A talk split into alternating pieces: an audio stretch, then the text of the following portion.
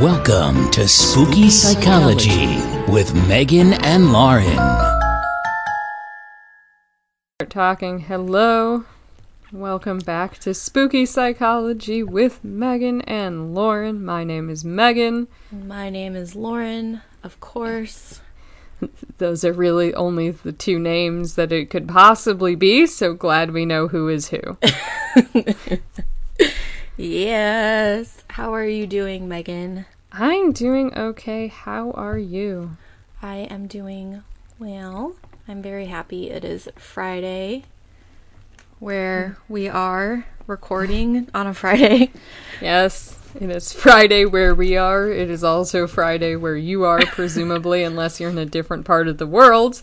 True. Um, but it will not be Friday when you're listening to this. No, I guess it could be. If you listen to it next Friday. Yes. But yes, we're not indeed. uploading it on a Friday. Indeed. If we're able to upload things according to the schedule, happy Halloween, everyone! Yes, happy Halloween! Today mm-hmm. is a very special episode because we are talking about one of our favorite things, which is Halloween. Halloween! So, I mean, first of all, thanks everybody for uh, being super chill about the additional gap in yes. when we posted episodes. There was the initial self-care gap for Lauren, and then there was a secondary self-care gap for me, so... A vicarious self-care gap. It's been a week, everyone. It's been a week, so we just had to take some downtime, but thank you for listening and coming back to us. Appreciate yes. it. And thank you for all the downloads. I feel like, I don't know if it was because, you know, Megan deliberately, like, said, like, please, like, download, or if we're just getting more folks listening. Um, but we appreciate those downloads. We're seeing a big jump in, like, I, I think for both of us, it's kind of shocking, um, but it's cool.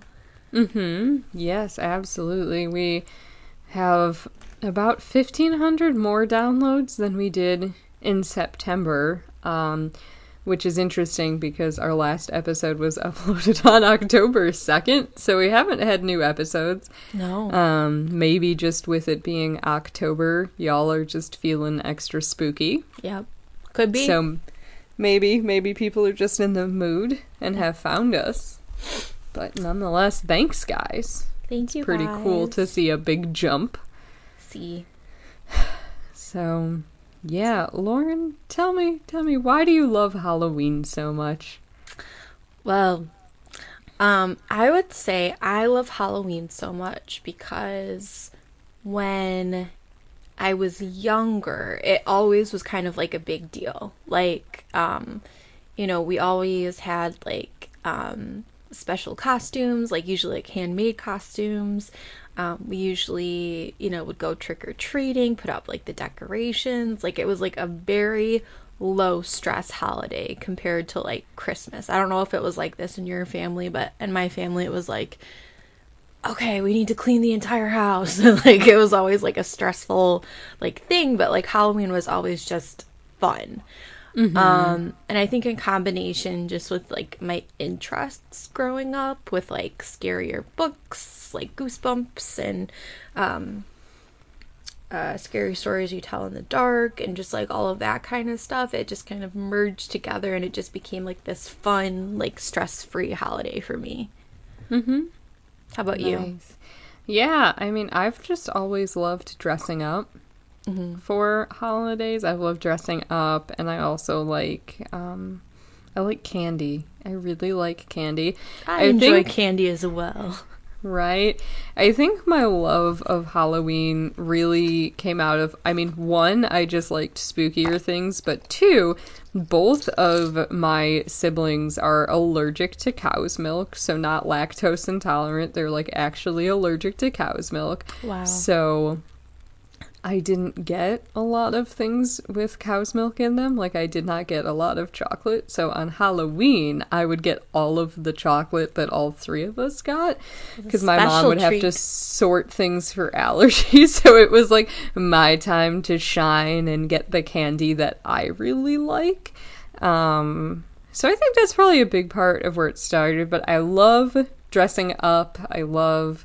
um, costumes and just kind of acting. I like theater, so I've always had a bit of fun with it. Um, do you have a favorite Halloween costume you've ever done? Funny you should mention. So I was looking, I have like a, a pin board or pegboard behind my computer, and I had this picture up.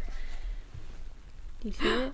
Oh, yeah, I can see it. So that's me, my little brother Lincoln, and my dad, and that was our house in Aurora. Mm-hmm. And obviously, I was a princess, and Lincoln was a king. And there's a goose wearing a hat. Do you remember those from the nineties? Oh my god, the geese on the front porch? Yes. You had one of those? Amazing. Yes. And we would dress them up for, like, whatever was going on. Did you guys have that, too? We did not have it, but oh, okay. I had some neighbors who had it. So for people who are not from the Midwest. Is this a Midwest States, thing? I think it's a Midwest okay. thing. I was in a group once and we were talking about it. We had to explain it to people who are not from the Midwest. Mm-hmm. But back in the nineties, there was a time period where I think it started in the eighties where people just started getting these concrete geese that you keep on your front porch. It sounds so weird. It is very weird, uh-huh. and you dress them up for different holidays. So, um, you'd see them, like, in a raincoat in the spring, or, like, with bunny ears for Easter, or a Halloween costume. Uh, look it up. Like, seriously, Google this, because it's very weird. There are a shocking number of Etsy shops that still manufacture costumes for oh these concrete geese. So you can get a bikini for a goose if you really want to. Yes. Um, if that's the, the vibe that your home needs. Yeah. I mean, we all need a concrete goose in our life, apparently. Obviously. Oh, I found out something interesting the other day that I didn't know was a thing, because obviously I grew up in America. Um, I guess in Canada, there's like this thing called the house hippo. Have you ever heard of it? I have not heard of a house hippo. Okay. So apparently there was like this commercial where it was like, this is the house hippo. And I posted it on my Facebook, but like basically it was like this hippo that like lives in your house and like eats your snacks and like makes like a nest and like all of this stuff. And it's like ridiculous, but it's also like very cute to watch. And like it was almost like an ad about not just listening to what people tell you and thinking like critically about things, like one of those like warning commercials where it's like, obviously this is ridiculous, think about what people are telling you and use critical thinking skills. Like it was just like, it was funny. And I think after that people started collecting like hippos for their house to have their own house hippo. It's amazing. Yeah, now I want one. Amazing. Yep. I love learning about weird things like that. I do too. So if you if you're from Canada, can you confirm this house hippo thing? Let's see, what was uh we had was it Tiffany from Canada who yeah. wrote us in last time? Tiffany, she's from Ontario. Have you, from Ontario, have you heard of house hippos? Can you confirm this thing? Yes. For us, uh, our other Canadian listeners as well. I just know Tiffany because I was just editing our last episode, so yes.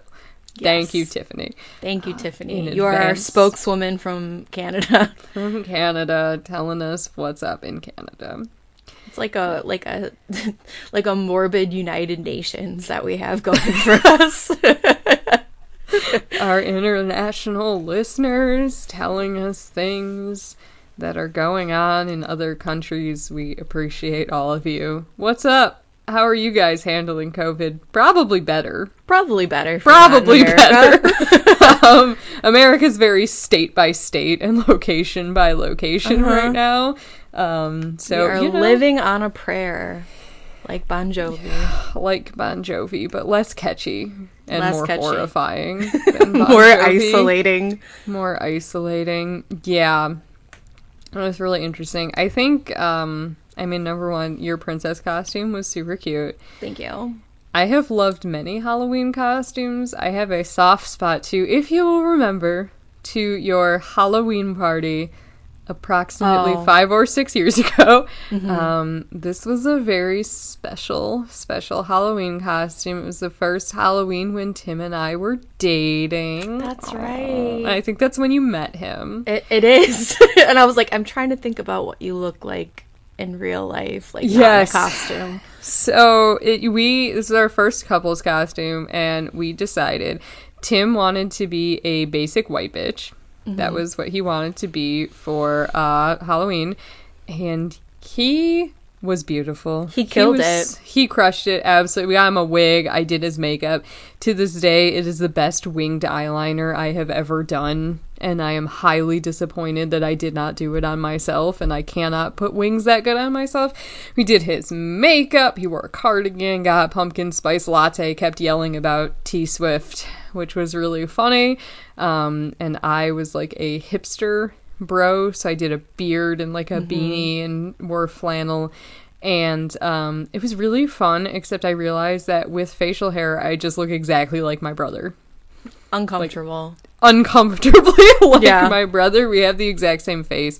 Um but that was one of my favorite ones. That was really, really fun. Um and yeah, he looked great. He, you know, not to make anyone feel weird, but I feel like as a woman he looks beautiful. He is a beautiful woman, and he's a be- he's just a beautiful man. Like, I don't frankly. understand.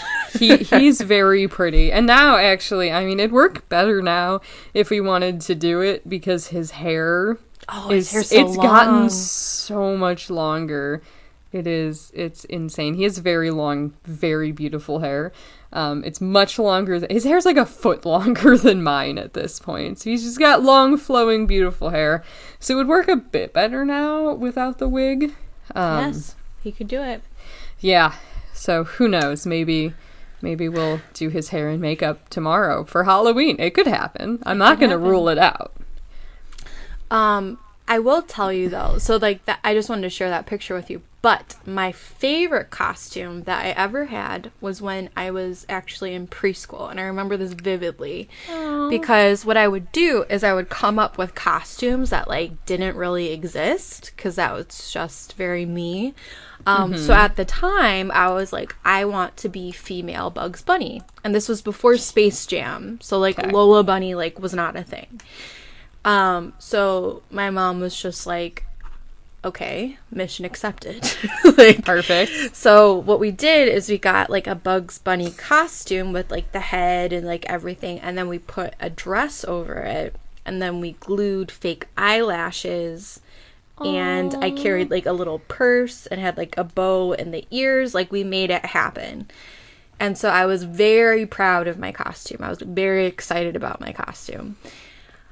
Plot twist. Um, in preschool, I was so proud of my costume that I refused to take it off at any point during the day, and I was sweating through my costume, and my teacher was very concerned to the point Aww. where, like, she called home, and she was just like, can you talk to Lauren? She's, like, refusing to take off her costume, and we can tell, like, she's sweating pretty bad, and we're just, like, concerned.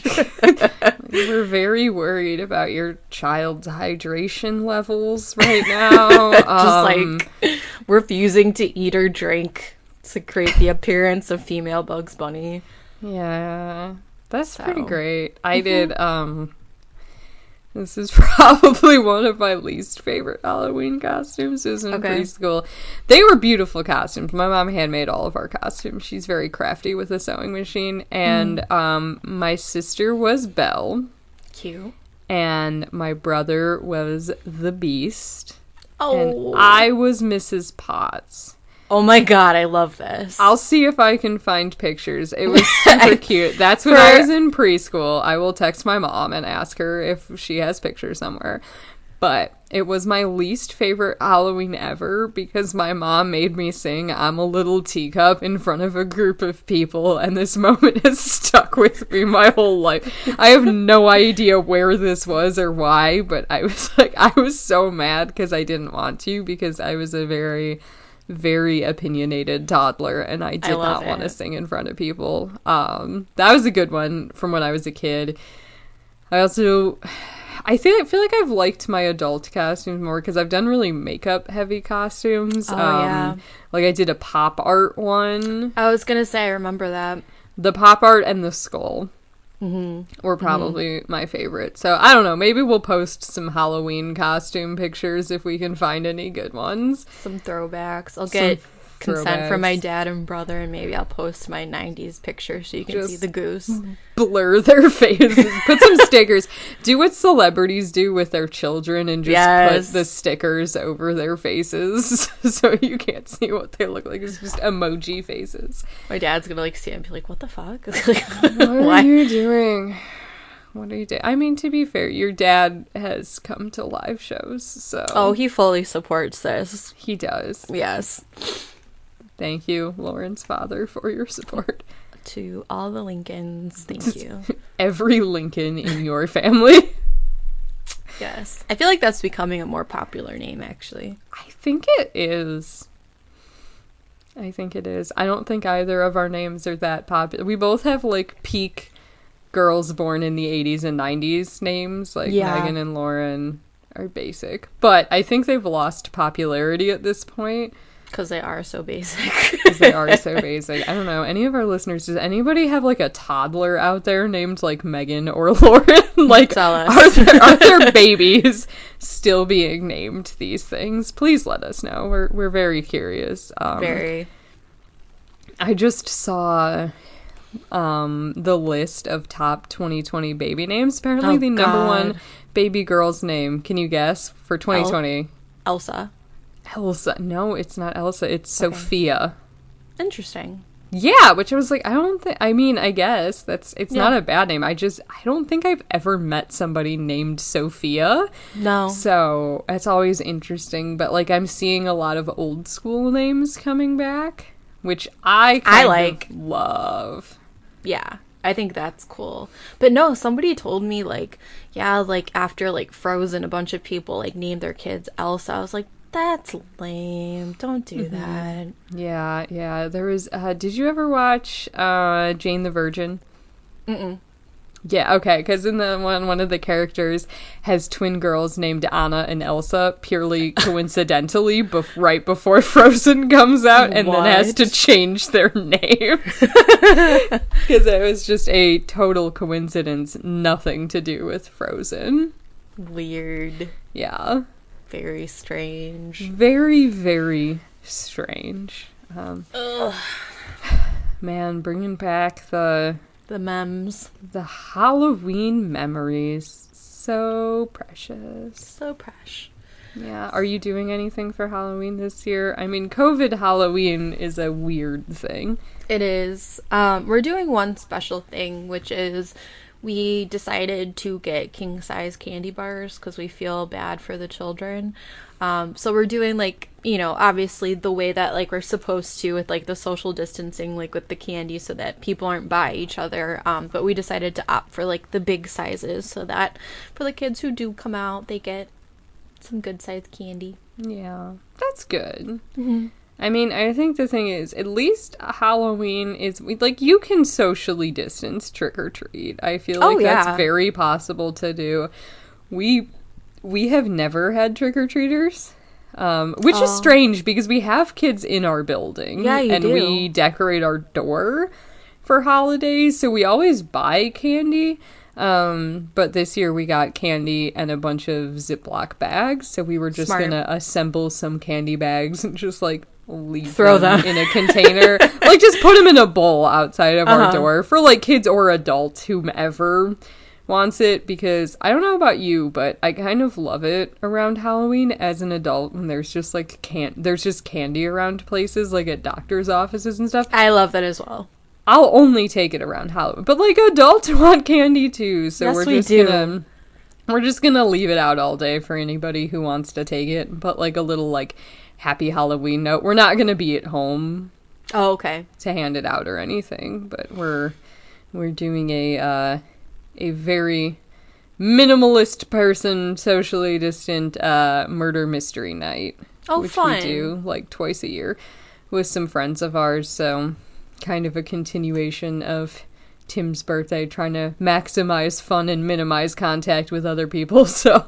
Very smart, very yeah, smart. Yeah, gotta be strategic, but trying to do it. I kind of feel like we're on our last push, because we see people sometimes, not very often, so yeah. I feel like right now is kind of like the last time we're gonna see a lot of people for a while, because I feel like with cold and flu season yeah. kicking up with everything else, we're probably gonna shut down pretty hard soon. Not like as a society, because you see how that's going, but um yeah yeah yeah yeah, for those of you not in our area, there's currently, we just shut down indoor dining in restaurants again, and so now a bunch of restaurants are suing our governor and are winning uh, that they're allowed to stay open. So, just... clearly we're not, like, on a cohesive page in this area. We're all on very different pages. Um... But, so...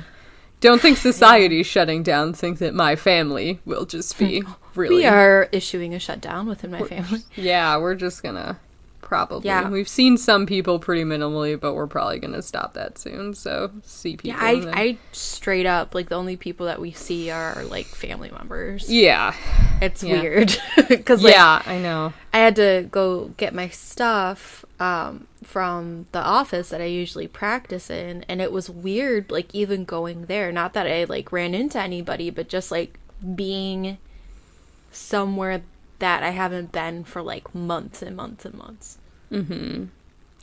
Yeah, it is very strange. Yeah. It is very strange. We did, um, I mean, we did, like, a very small, immediate family-only brief dinner last week for my nephew's birthday, because they had to come in town for a thing, and so, you know, just me, but it's like the first time I've seen them in months. It's the first time I've seen my sister since my wedding. Yeah. Um the first time I've seen my mom and my brother, like, you know, I think I saw my brother like two months ago outdoors at a dog park, a park and I haven't yeah. seen my mom in like four months, so it was like we're like on that kind of schedule with people. Yeah. We're like, it's just strange.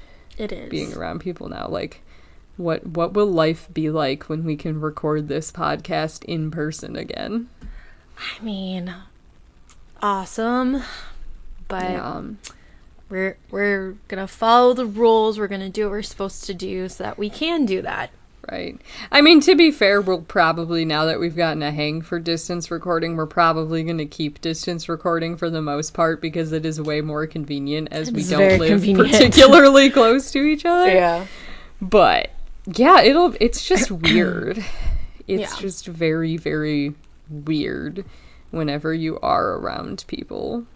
I right notice now. that I don't have as much energy mm-hmm. as I used to when I'm, like, talking to people in person. Yeah, it's exhausting. It's it like is. Whenever I'm around people, I'm just like, I need to go to bed now. Like, I'm gonna go take a nap for like a yeah. year. Even like we'll try at, this again.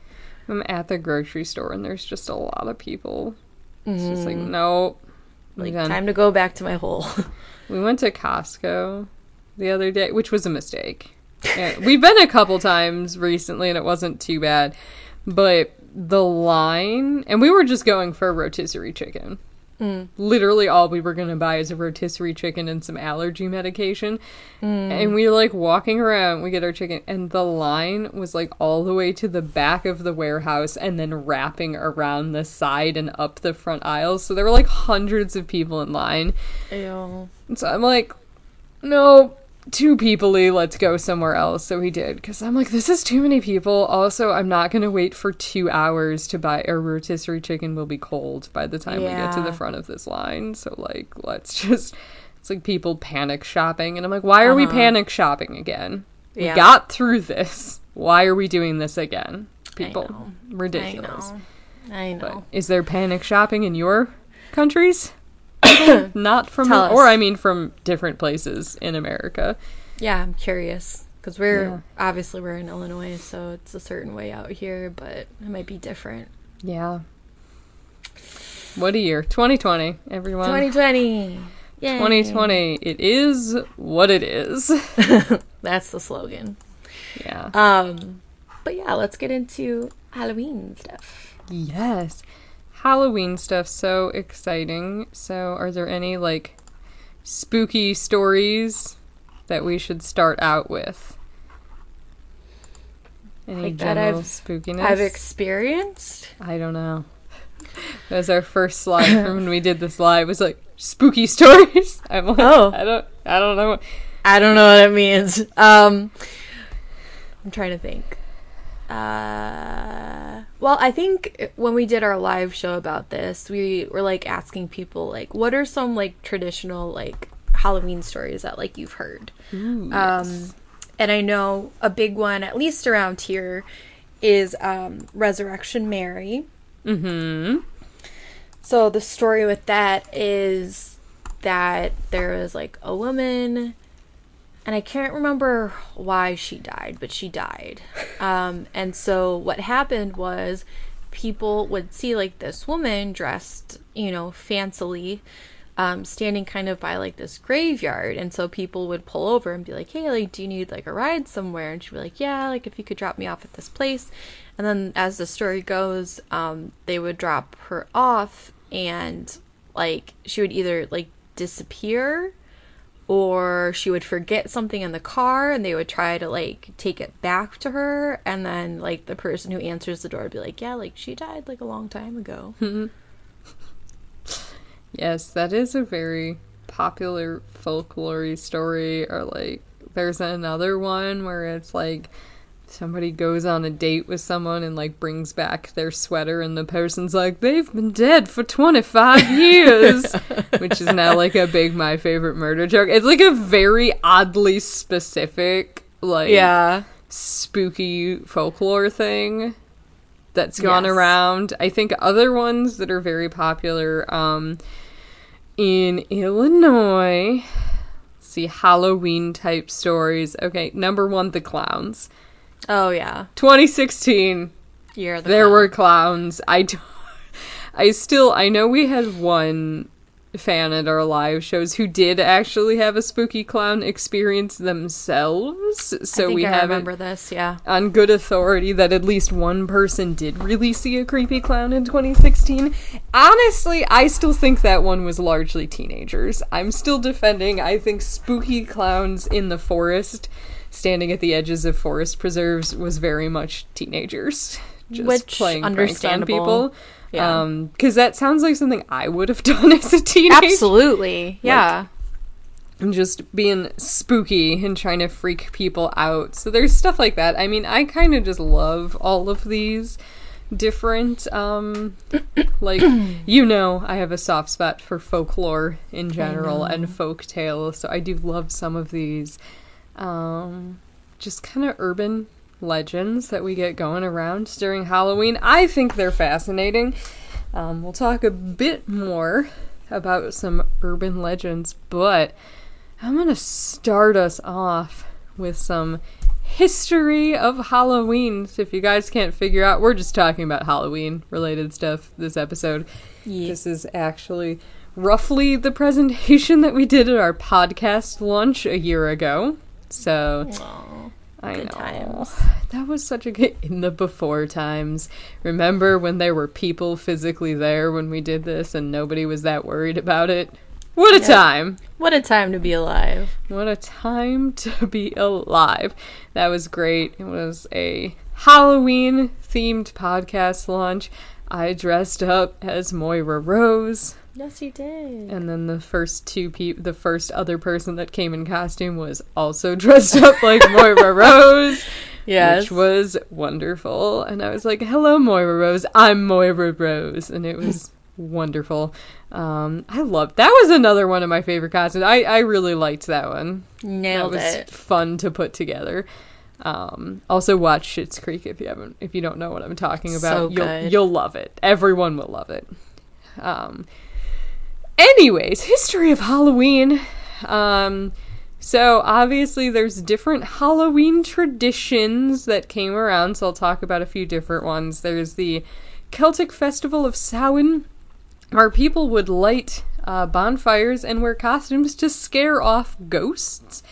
So this kind of came out of a popular Halloween-type theory that Halloween is the day of the year where the veil between the living and the dead world are the most blurred, so ghosts mm-hmm. and spirits can come over. So in Samhain, they would light bonfires and try to scare off ghosts. Um, so a lot of people think that this is kind of where Halloween originated. Mm-hmm. Um, in f- the year forty-three A D, Rome kind of conquered the Celtic area, and lots of festivals started to combine with the Celtic festival of Samhain, um, including Feralia, which was a festival to honor the dead, and Pomoda, which is the goddess of fruit and leaves. There was a festival in that that kind of involved, they think that's where bobbing for apples came from, because it was ah. like the goddess of fruit and a lot of like apple-related things happening. Um, quite frankly, a lot of holidays as we celebrate them now, like, things have just combined over time where it's like one festival is around the same time as another festival, and over the years things blur together into mm-hmm. a more modern celebration of it. Um, if so I pre- was a goddess, I think I would be the goddess of apple cider donuts. The goddess of apple cider donuts. Mm-hmm. I see that. Thank you. For you. I think that would be great. I just want you to recognize that in me. I do recognize that in you. Um, then Christianity came into the region. All Saints Day and All Souls Day, which was also called All Hallows Day, which is mm. the night before Halloween. As well, All Saints Day, All Souls Day, which is a more religious celebration of the dead type of thing. Um... Again, it really has a mixed history, Halloween, of being a lot of different things. Um, but then the Irish came to the U S during the potato famine, which is really what started out the Halloween festival in the United States. Um, when my people came here, because yes. they did not have potatoes. Um, so a lot of trick-or-treating is based on European traditions, where children used to ask for money. Um, and so people would ask for money on Halloween, so kind of trick-or-treating came out of that. And women believed they could divine the name of their future husband by peeling an apple in, like, one long string and throwing it over your shoulder, and then the apple peel will form initials. Oh. Some interesting traditions. I think I, I did like that I would like to once. Try this. We're going to peel some apples, see what it, it comes up, throw it over our shoulder, see if it resembles our husband's initials. If not, we must leave them. I don't think we need to go that far with it. The apples have betrayed us. Um, and, you know, kind of initially, Halloween, you know, had some murkier traditions, but by the late eighteen hundreds, it started to really push for more community Halloween parties and less of the tricks, pranks, mm. and darker stuff, a bit more of a celebration. And in the nineteen fifties, there was a push for, you know, children and community parties, like community centers having Halloween parties, doing per- costume parades, that sort of stuff. Um, so that's more of when the commercial part of Halloween came in and started to look a lot more than it looks today with, you know, schools do Halloween parties and there's trunk-or-treating and there's all of mm-hmm. these different things that are more community events and less geared towards pranking. I think historically Halloween had a lot more pranks, like with the trick-or-treat, like people used to pull a lot more tricks than they do now. Yeah, yeah. When you were in school, did, um... you do Halloween parades, like where yes, you'd walk around the school in your costumes? Mm-hmm. I'm curious if schools still do that anymore. I don't know. Someone tell us. Yeah. Parents, let us know. Does your Give child's school do Halloween parades? Probably not this year, but on yeah. more typical years. Right. All right, so now we're going to get into the psychology of horror. Um, so horror. Horror. Um, so the definition of fear is fear is a powerful and primitive human emotion. We all know this. We've all experienced this. Um, the function of is of it is that it alerts us to the presence of danger, and it's critical in keeping our ancestors alive, right? You know, it mm-hmm. lets us know how to stay safe and how not to die, basically. Um, fear can be divided into two responses, so biochemical and emotional. The biochemical response is universal, while the emotional response is highly individual, which makes sense, right? Like, we all emotionally have different, like, phobias, um, certain anxieties that are individual to us, but, you know, the biochemical kind, like, I think we're all going to respond the same way if, like, a bear was attacking us, mm-hmm. you know? Um, so with horror, it taps into primal instincts we still have. So horror films or experiences, like a haunted house, can be used as a learning tool. It allows you to experience fear in a controlled way and allows us ways to control our emotions. And what's interesting is that humans are the only mammals that enjoy fear. Hmm. Kind of interesting, right? It is. I wonder how they studied that. I know. Like, did they, like, interview chimpanzees? Like, do you enjoy this? On a scale of one to ten, how enjoyable did you find that experience? Um, yeah, I also think it's always interesting whenever we go through old episodes, because I feel like I had a lot more to say about some of this when we first did it. Like, I did not re-brush up on my research for this, so... No, neither Sorry if we're not explaining things the best, guys.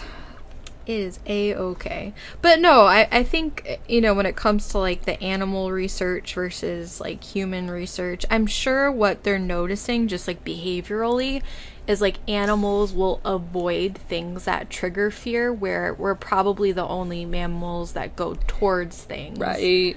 that we're afraid of. That makes sense. Weird. Absolutely. Yeah, that is evolutionarily weird. Yes, very weird. But humans are weird. Yes, we are. We are very strange creatures. Um, yeah, so even there's some other theories, um... So this is from in Killing Monsters, Why Children Need Fantasy, Superheroes, and Make-Believe Violence. So Gerald Jones makes the argument that children benefit from exposure to fictional violence because it makes them feel powerful in a scary, uncontrollable world, so that their fascination with mayhem has m- less to do with, like, actual fighting and violence and more to do with how it makes children feel. They want to feel strong. And people who, you know, commit violence generally are presented as pretty strong. So, you know, children will act out violence and kind of work through some things going on in their own life through make-believe superhero movies and violence, um, just to kind of help them process danger, you know, children. And this kind of goes into, like, why children gravitate towards costumes, right? Children want to mm-hmm. be superheroes a lot of time for, ho- you know, for Halloween. They might want to be scary things or superheroes. And a lot of times it's their way of processing, like, yeah. the danger in the world and really working through how they feel about things so that they're able to manage you know, it. Manage it. Yeah. And figure that makes it out. A lot of sense. Yeah. Okay. It's kind of interesting because kids are very much not in control of their environments. Not at all. Nope. So they find different ways to do it. Um, then we have Carl Jung. Um, some of you have heard of him. He's a pretty famous psychologist. Yep. Um, and he talks about something called the shadow self. Mm. Um, so in the shadow self, he theorizes that parts of the self that are bad or embarrassing are known as the shadow self. And that suppression of shadow self isn't good. It comes out in other ways. So, for example, projection. So, you know, if you have a part of yourself that is lazy and selfish, if you don't accept those parts of yourself, you may project it onto other people. Like, everyone around me is lazy and selfish. Mm-hmm. Jung believed it could create neurosis or psychosis. We become more balanced as people if we embrace our shadow selves. Um, and what's kind of interesting is, uh, do you ever watch um, American Horror Story? Sometimes, yes. Did I haven't see... watched in a couple seasons, but... Okay. Did you see the one, the vampire one with Lady Gaga? No, I have not seen that one. Okay, so she says something to this effect. There's, like, a quote... Um, where I think it's kind of a nod to Carl Jung, where she's like, you know, if we don't, like, embrace these darker parts of ourselves, like, it comes out in ways that we don't want it to. Mm-hmm. Um, so that always makes me think of that. But interesting. Uh, is it a good season? It's a pretty good season. Yeah, yeah, it was one of the ones I watched all the way through. Because sometimes, like, with American Horror Story, and I don't know if it's like this for everybody, like, I kind of get, like, bored, like, halfway through, and I'm just mm-hmm. like, uh, I don't really want to finish it. Yeah, I feel like with American Horror Story, I tend to either get bored or get really graphic nightmares, so, so I, I tend to watch it and then not watch it for a while, and then watch it and not watch it, so... Yeah. There you go. Yeah. Um, also, there's morbid curiosity, which is the in-between of insensitivity and trauma. Mmm. Fascinating. Mm-hmm. I do kind of like Jung's shadow self theory. It is a really interesting one, um, especially kind of as it pertains to Halloween and all of our love of spooky things and murder and serial killers and all that. It's a very healthy expression of some weird desires that human beings have. And so yep. some of us, this is just how we control things. Yep. Yeah. So some more about morbid curiosity theories. Mm-hmm. Um, so something where the gruesome becomes the generous. So the empathy can arise from witnessing death or destruction. Um, so, like, emotion, uh, you know, can kind of arise when we're curious about dreadful things. So that's kind of an Eric Wilson theory, is that sometimes when we witness and expose ourselves to gruesome things, we end up becoming a more empathetic person because we have an emotional response to it happening. Mm-hmm. Um, and then, you know, there's wisdom of suffering. So we agonize over what has been, you know, left for us due to bereavement. We love it more, know it better than we than when we were near it. So it's like it can reveal what's most important to us. Like some of this morbid curiosity and some of this stuff when we're looking at suffering, it reminds us of what's really important to us. Mm-hmm. And so it can kind of help us process some of those dark things in a different way. Absolutely. Yeah. It's just like an interesting way to look at it. Totally. Yeah, because I mean, like, especially like with things like death, like if you're having like a morbid curiosity with it, um, you know, you do also experience that wisdom of it about like how precious life is. And, you know, I think we, we tend to, to feel that way or just be, at least be able to reflect on that, um, even during times like funerals and things like that. Mm-hmm. Yeah. All right, so for horror films, which is another interesting thing I, I'm sure a lot of our listeners love, um, there are different types. So the common types are gore, psychological, killer, monster, zombies, and paranormal. Um, what is unique about horror films is it, it includes universal feelings, right? Like fear, sadness, shock, you know, things like that. Um, and it also challenges the human condition. Mm. So out of all these different types of horror movies, which one do you think is your favorite? Um, so believe it or not, I am not a huge horror movie fan. Oh, actually, I think I knew this. Which yeah. kind of weird, uh, given my love of all of this stuff.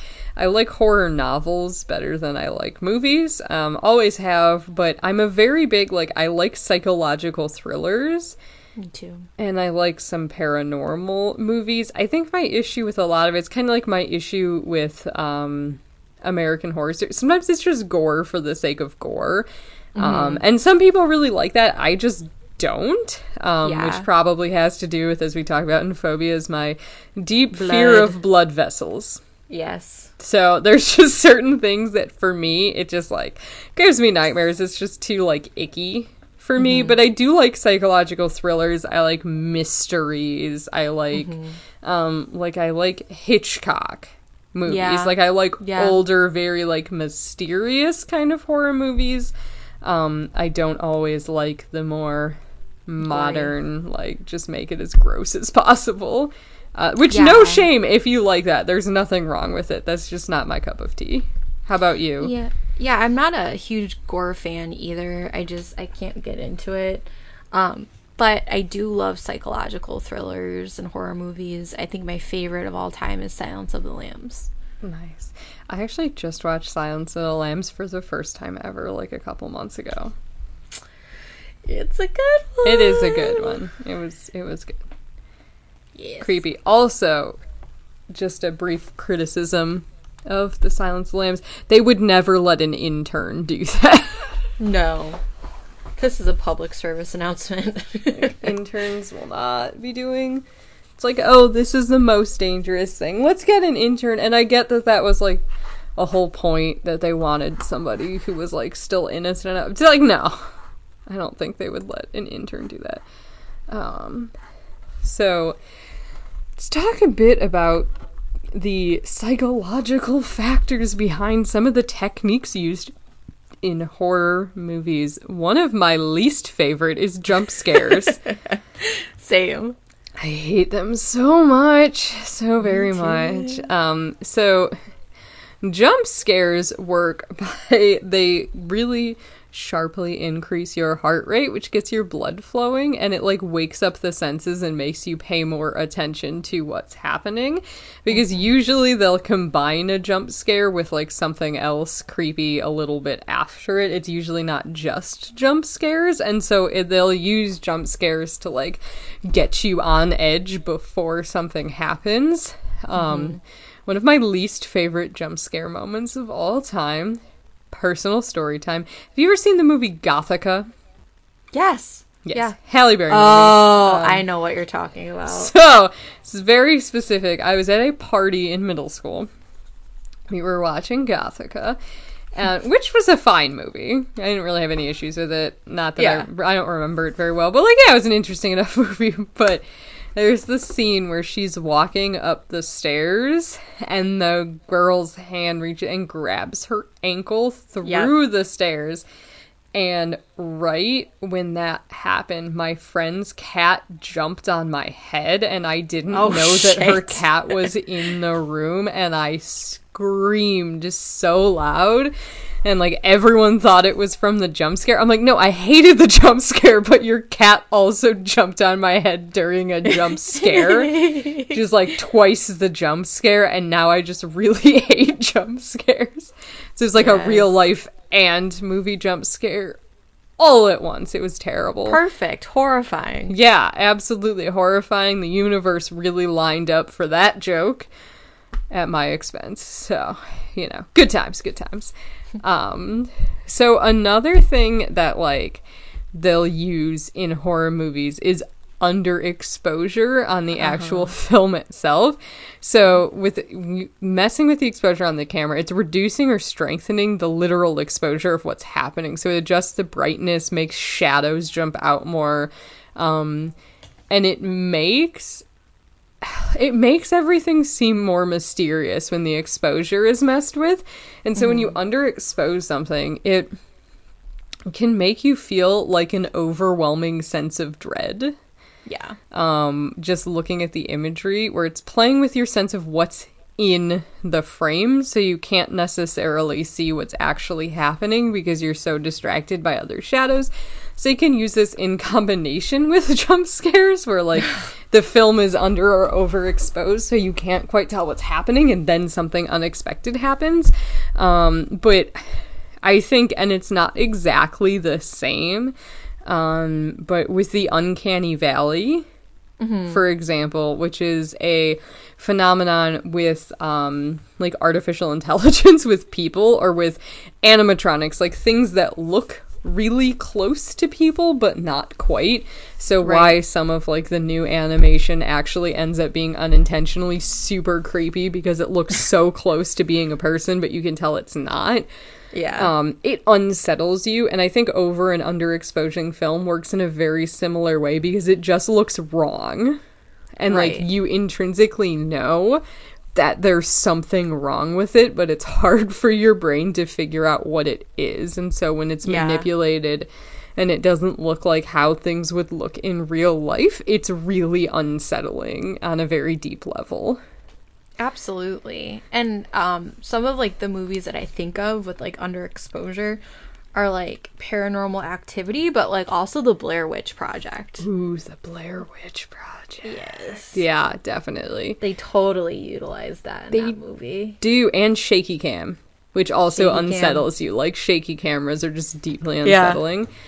Um, another thing that they'll use too is non non-linear and infrasounds. Ugh, so I hate these. Infrasound, ugh.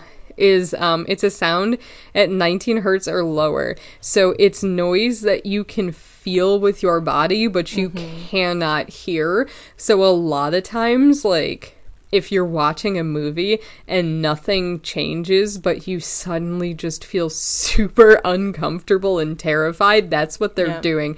So it's sound that like your body picks up on, so your body, it can cause you to panic a little bit because your body feels wrong but you can't hear it, so you don't know what's happening. It's like that, like I feel like I can mimic it. It's that like part of movies where it's like Mm, yeah. mm, and you're just like, oh my god, like what's coming? Yeah, so it's like a very like intense sound, and it's like that, but it's like so you can't actually. But it's hear like internal. It. It's like yeah. internal, like that's how it feels, and it's so weird. Mm-hmm. Kind of similar to like if you're at a concert and you can like feel the noise, which then you can mm-hmm. hear it too, so it's like exhilarating. But if you get that sensation of like you're standing close to a speaker and like your body is vibrating, but you cannot hear what's happening, it freaks you out. Yep. Um, yep, yep, yep. And then another thing, they use mirrors and reflections to trick yep. you. I hate that. Um, so you can use mirrors and like reflections to make things seem like deeper or distorted. Um, mm-hmm. So you could do a tension builder where you're like looking towards the mirror and then a jump scare happens elsewhere, or it's like it just can. They use them to illustrate how wrong the situation is. Mm-hmm. Um, so it'll be like bridging the gap between like fear and normalcy, because like mirrors are a pretty normal thing to see, but sometimes like in a horror movie, sometimes they'll use them in the set to like make the room seem bigger or like a hallway longer or like mm-hmm. distort the image. But then there's also that thing where like the person's looking around and you can see the mirror and they can't, so you can see that the monster's there but the person doesn't know, and you're like, oh. like so yeah. they'll use mirrors, which are a normal thing, to distort what you're seeing. Word. Horror. There's so much science in horror movies. It's really interesting to see what they do.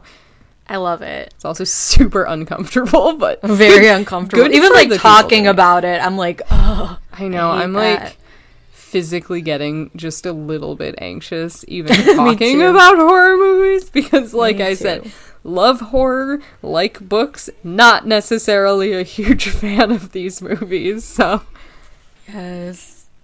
Sorry, I hear my pig. She's being very loud. Anyway, um, so some other tactics. So there's something called fluctuating mise-en-scene. I think this is how you say it. Mm. Um, so placing on stage. So this stipulates the representation of space within a film. So in Insidious, uh, they use this. So you can see how the filmmaker draws your eyes both in and out of the frame with superb tracking and defined depth perception. So, um, for example, like a flickering light in an otherwise well-lit scene kind of indicates something is wrong. Are you laughing at Majora? I'm laughing at Majora wailing in the background. It's like she's adding the right level of Oh, no, drama. My door's open. Hang oh, on. Oh, no. Majora. Hi, Majora. Get out of you here, You guys please. are getting to hear Lauren's Majora. pig Majora. Majora.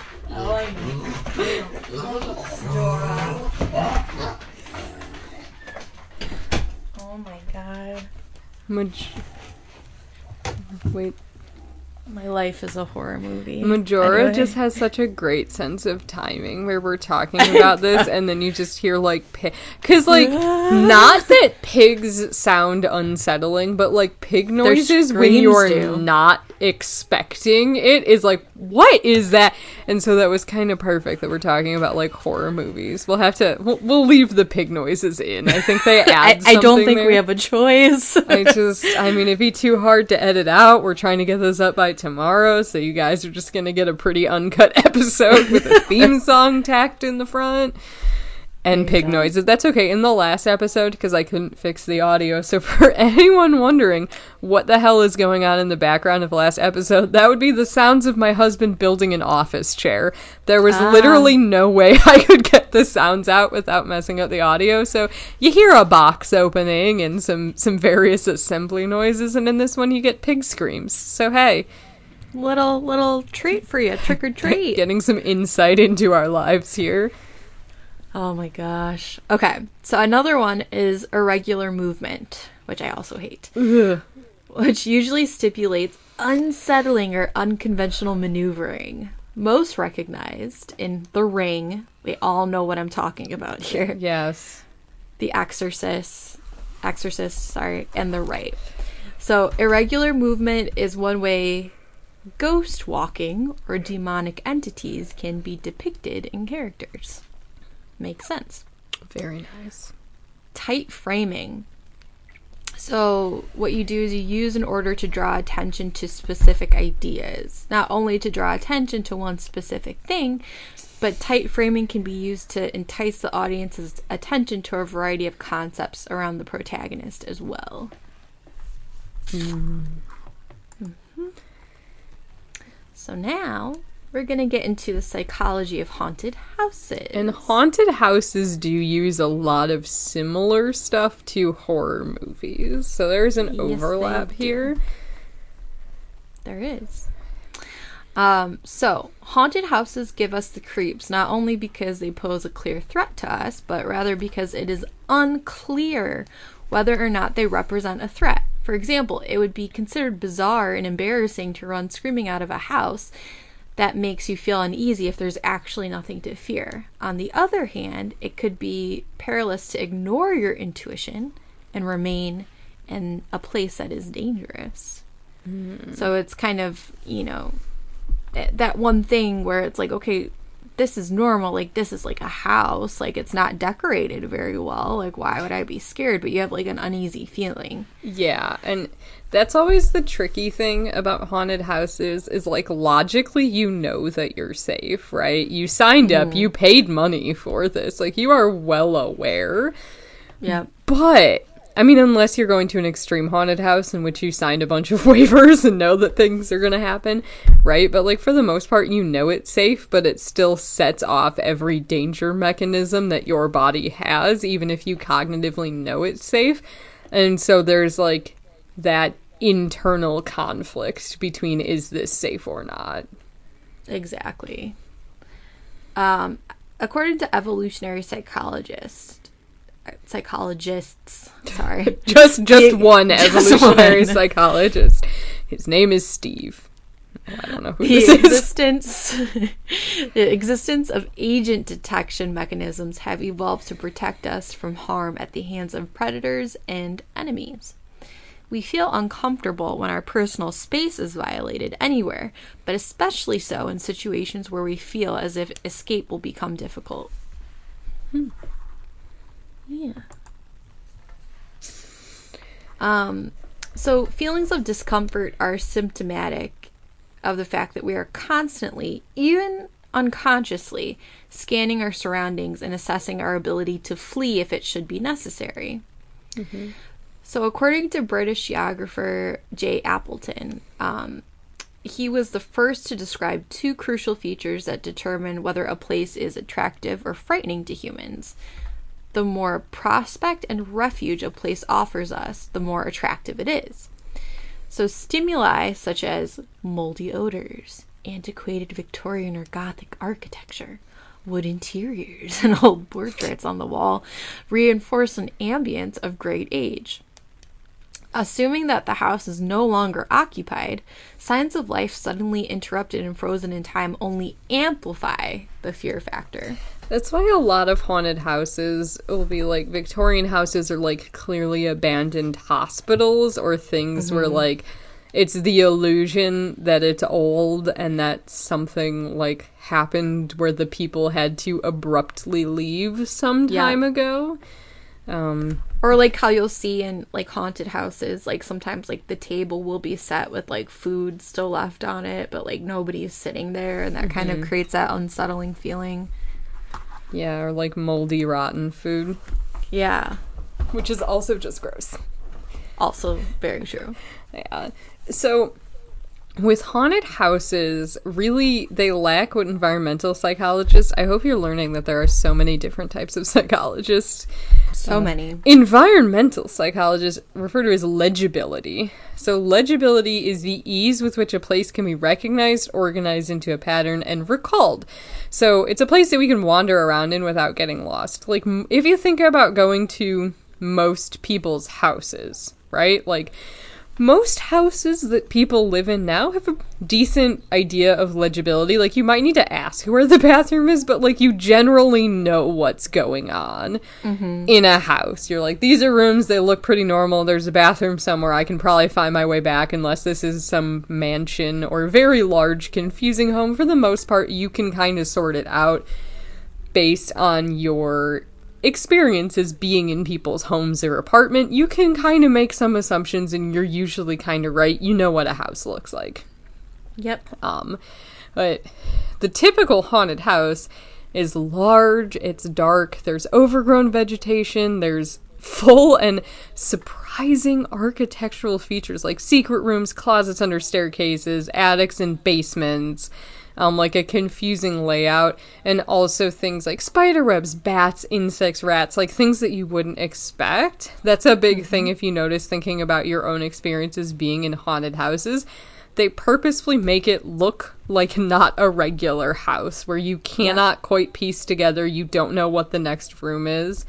Um, because yeah. again, in normal pieces, house, normal houses, typically...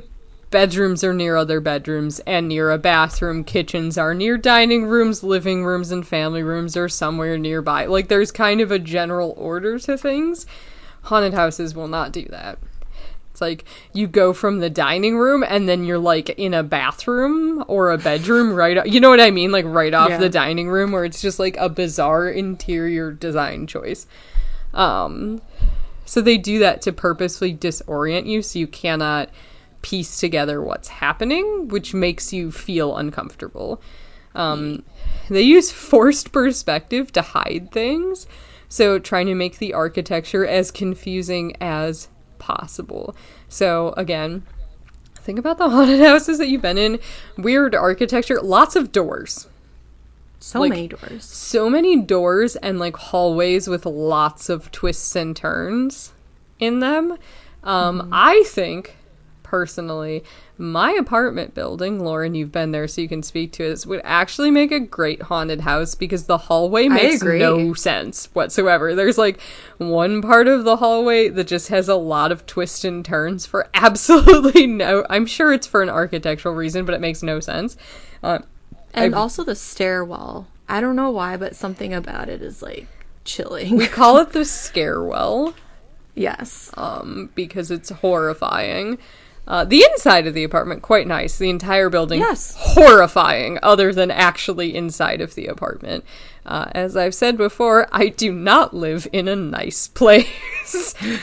um, but like, I'd like to become a patron. Get Megan out of this apartment Get building. me out of this apartment building. It's horrifying. Uh, get Gotham a backyard, please. She deserves it. Um, but it just has bizarre architecture, and, like, I'm used to it now, but I forget how weird it is that, like, other people are like, where the, how do you get, like, what is with this hallway? And I'm like, oh, yes, this is weird. You get used to it, right? But it would be really good because it's just truly bizarre architecture, which works really well with, like, twisty, turny hallways and, like, an excessive amount of doors. Right. Even like old actual Victorian homes do not have as many doors as haunted houses are, but they'll also do that because you're not sure if it's hiding a scare. Like, is there a person behind that door in this hallway, yeah. or is it not a real door? Like, it's intentionally confusing. But like I said, with me getting used to the horror hallway that is in my building, you do kind of get desensitized to haunted houses if you go a lot, which is leading to a push for extreme haunted houses with lots of special effects and lots and lots of other stuff. Um, mm-hmm. But the goal with haunted houses also, and this is really interesting. So we think about our five senses. We have more than five senses, just so mm-hmm. everyone's clear. We have a lot more senses than that, but there's one called uh, proprioception.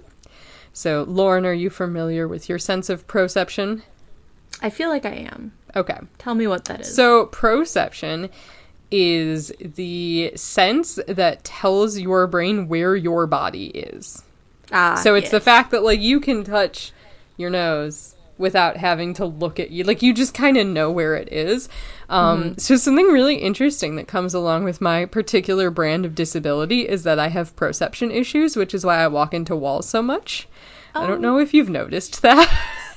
I haven't witnessed it, but I've heard of it. Okay, yeah. So I do tend to walk into things quite a bit because my body has a very difficult time telling where I am sometimes. Mm-hmm. So I have a tendency to, like, hit things, knock things over. Um, I'm a bit clumsy, which is weird because I can be, like, if I'm actually paying a lot of attention, like when I did ballet, it was fine. I didn't run into people if I'm paying attention. If I'm not, my body's like, yeah, close enough. This is where your arm is. And then I smack my arm into the wall. And it was like, I, that was not where my arm was. So, yeah. um, which might actually be why I hate haunted houses so much, because Ooh. I already walk into things so much and I already have some proprioception issues. Um, mm-hmm. But yeah, so for most people who do have proprioception, if you think about it, like, the whole creepy architecture just makes it very hard for your brain to process where your body is in space. Like, especially right. if you've been in one where they've got, like, the hallway that has all the fabric that you have to fight through that, like, oh, presses yeah. in on you and you don't actually know where you are. It's very disorienting. And with your claustrophobia, I bet you would hate it. Yes, I do. I know you've done a lot of work with it, though, so I'm very proud of you. But I've gotten a lot better, yes. Still thinking those fabric hallways, though, where it's, like, not ideal to you, like, horrifying for everyone. Um, yes. So speaking of extreme haunted houses, yes. so we got some quotes from Josh Randall of the Blackout Haunted House. Uh, mm-hmm. So this is an extreme haunted house. Um, so their goal is to elicit real fear. So they do research on real life situations. They connect with the most amount of people. Um, people tend to enjoy, like, vampires, monsters, but mm-hmm. they're not as scary because you know that they're not real. So you don't actually feel like your life in- is in danger. So the whole goal of extreme haunted houses is to make you think that you genuinely might die. Um, I would not go to an extreme haunted house. Like, neither hard pass for me. Um, I don't think it's necessarily bad to go if it's something that genuinely interests you. Based on what I've read, I'm zero percent interested in any of this. Um, but with extreme haunted houses, they'll use things like being mugged, raped, or tortured to take the fun out of being scared and push p- you into a very genuine state of fear. Say, if we can make someone forget that they paid for this, that they're in a safe environment, and make them actually question whether or not they will really get hurt, we've done our job. Um, you know, they say, as I'm sure you know, the majority of decisions we make in life are made to keep us safe and keep us out of harm's way. Trying to bypass that and push people into genuinely frightening situations is our aim. For that to happen, we need to understand the psychology of fear and how to manipulate it to our advantage. Um, I mean, that sounds pretty sinister, if you ask me. It does. I think the tricky thing for haunted houses is that, I, you know, people have the right to do it. Right? If people are really interested in it, I would not, you know, suggest that people don't do it. But I wouldn't do it. Um, also, my concern about extreme haunted houses, I'd like to preface this, that I am confident that the vast majority of people who work at extreme haunted houses have no issues and are totally fine as people. I also think that an extreme haunted house would be somewhere that a person who is perhaps aroused by fear or has some sociopathic tendencies and likes to hurt people might elect to work, because it's literally their job to hurt people. So I would have some concerns yeah. that there's always the chance that somebody who might take it too far could get hired. Um, That being said, apparently you do have to sign pretty specific informed consents to even go in there. But, like, I know there are some extreme haunted houses where they will waterboard you, they will force feed you, they will take your shoes off, they'll make you eat stuff. Like, they there's one that I read where literally they threw you into a bed where a man was actually raping a woman. Like, they were actually having real sex, um, while the woman was Jesus. Paid actors. I would like to point out, not really a rape as far as we know, because they're paid actors who were choosing to do this. Hopefully, we can't verify that everybody's totally cool with it, because obviously we're not interviewing them, we don't know them. But things like that can happen where you're literally in the bed and the woman's, like, staring right at you, asking you to help her while this oh is happening. Um, so I've heard some pretty extreme stuff. Um, so I don't like them. That's my personal opinion. If it's something that you want to do, again, you are paying to do it. You have to sign informed consent to be there. I would hope that all of the actors are well taken care of and fully understand what's happening. However, I would have concerns. I would too. That is really intense. Yeah, some really intense stuff. Um, but... Going into some uh, folklore stuff, just yes. taking a sharp turn away from extreme horror houses. Uh, some folklore stuff, um, you know, urban legends are really fantastical stories that spread in, you know, lots of different areas. So their sociologists have different beliefs about stor- the survival of stories. So they provide insightful commentary. Um, That's kind of a big thing. Like, it's a way to teach kids lessons through folklore. Like, if you think about some of the old ones, like Hansel and Gretel, it's not really safe for kids to talk to strangers and go through the forest on their own. So, you know, you might tell the kids a story about how a witch is out there eating children, because you need to teach them to stay out of the forest by their own and not talk to strangers, right? So sometimes they can actually, like, mimic valuable life lessons that children do need to learn. Um, but some psychologists at Stanford and Duke had a different theory. They proposed that the ideas are selected and retained in part based on their ability to tap emotions that are common across individuals. So this is by Chip Heath, P H D, an associate professor of organized behavior at Stanford, and his colleagues decided to examine anecdotes that inspired disgust, which about twenty-five percent of urban legends involve disgust in some different way. Um, so what they did is they took twelve different urban legends and presented them to undergraduate students with three increasingly revolting versions of each story, and then measured how they all spread. Love so I know we've talked about this on the podcast before, um, but this is the one where the urban legend is that someone develops vacation photos, discovers that their toothbrush has been photographed in close proximity to a hotel worker's fingernail, armpit, or anus. So the anus one spread a lot more than the fingernail one. Um, naturally. Naturally, yes. yeah. So they're saying, Amuse undergrads consistently repeated the version that elicited the most disgust. Emotion matters. It's not informational value alone that causes these things to succeed. So that's some of the hot research on urban legends, and that basically the grosser and creepier they are and the more they tie into your emotions, the more quickly they're going to spread. Um, do you have a favorite urban legend? Oh, boy. I'm trying to think.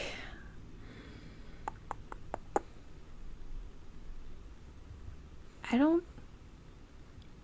I don't know if this is an urban legend or not. Mm-hmm. Um, the one where the girl had, like, the ribbon around her neck. Oh, yeah, yeah, yeah, yeah. And then when she takes it off, her head falls off. Yep. I remember that I love one. that one. Big one in elementary school. There's also the one where the woman's in her car driving, and there's a car behind her following her and, like, honking. And so mm-hmm. she gets really scared and is trying to drive away, but then you find out that the person honking is trying to alert her to the fact that there is a murderer in the backseat of her car, and then she dies.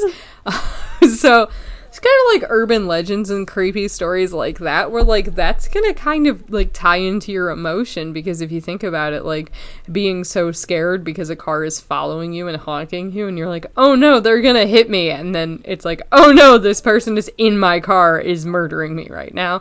Like, yeah. That's scary, and that can, like, tap into your emotions. I think a lot of us are, like, very scared of being murdered.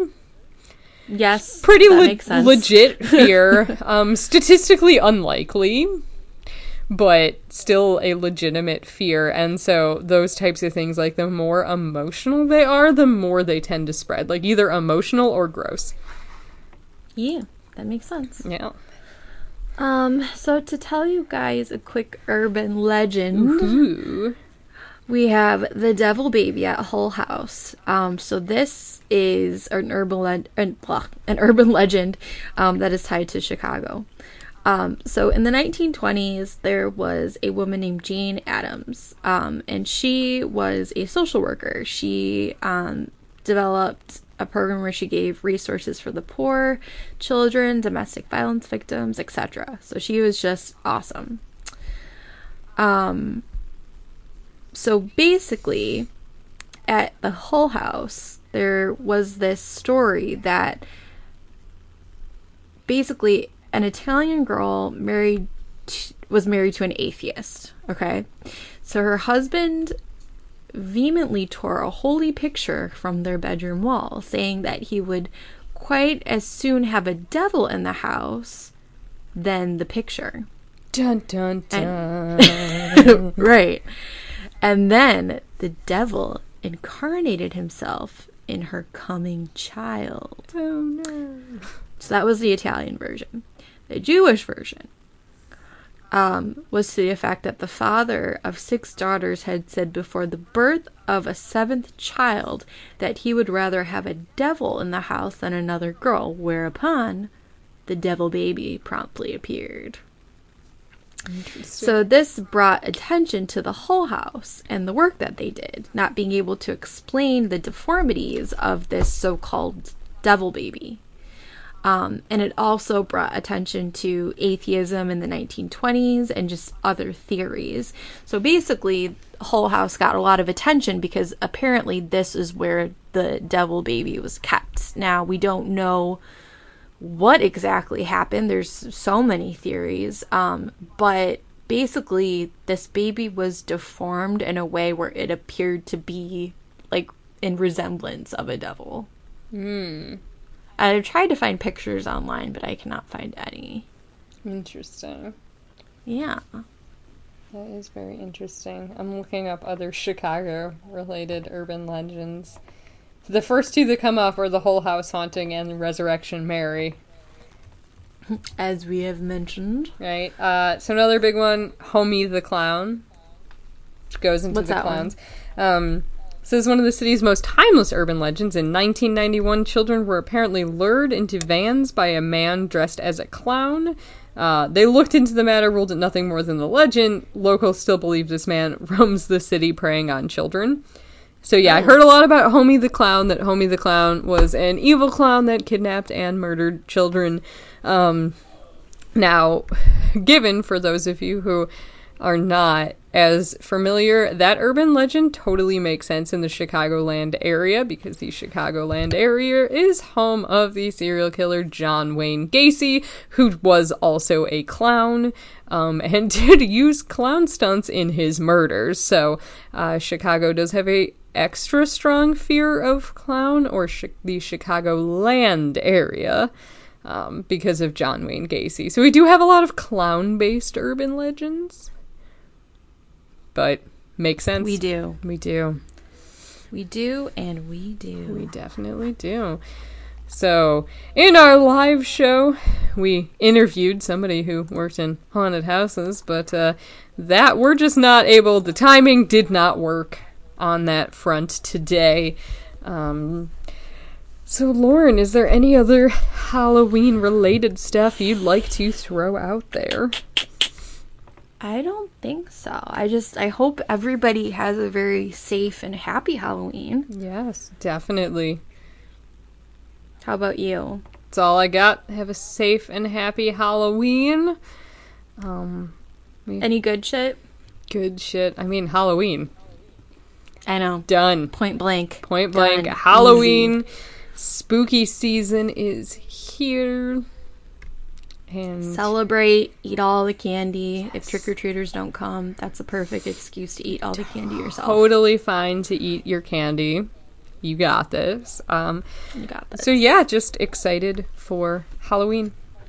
And yes. Yeah. If you guys like the show and have some money that you're just not doing anything with, you can feel free to give us some of that money via our Patreon. Become a patron. We, uh, there are some perks to becoming a patron. There might be more perks in the future. I don't know. I'm, I'm yes. working on some ideas, so maybe something will happen there. Could be fun. Absolutely. So if you want to become a patron, we would love it and appreciate it. Um, otherwise, feel free to follow us on social media. You can find us on Facebook, Spooky Sci- ugh, Spooky Psychology Saint Charles, um, or Instagram. We have uh, therapy Instagram. So mine is Lauren underscore Malika, M O L I C A, L M F T at Instagram. And mine is Megan Baker, L C S W on Instagram. And that is all we got for you today. So happy Halloween! Happy Halloween! Bye, guys. Bye, guys.